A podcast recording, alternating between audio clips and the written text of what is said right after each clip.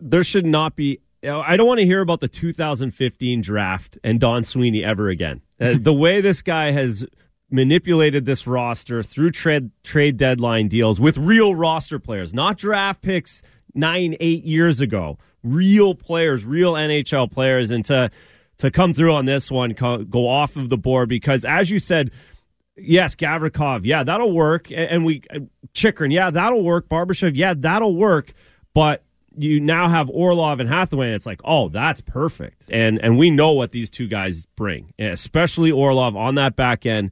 He was always a guy that was flashing red light when the Bruins played this guy. When he, they played them in the playoffs two years ago, it's like Orlov's can be a game breaker and he can be a difference maker on the back end. And now you have him in your lineup. And with Hathaway, it's exactly what the Bruins needed, exactly what the fans have been clamoring for the last few years in sturdiness, size, nastiness, playing on the line, being hated by other teams. He brings all of that. And it's just a perfect fit for this group, and it'll be it makes Montgomery's job much differ, diff, more difficult on the back end. We saw that already having to take Clifton out of line. I mean, that's the last thing that guy deserved.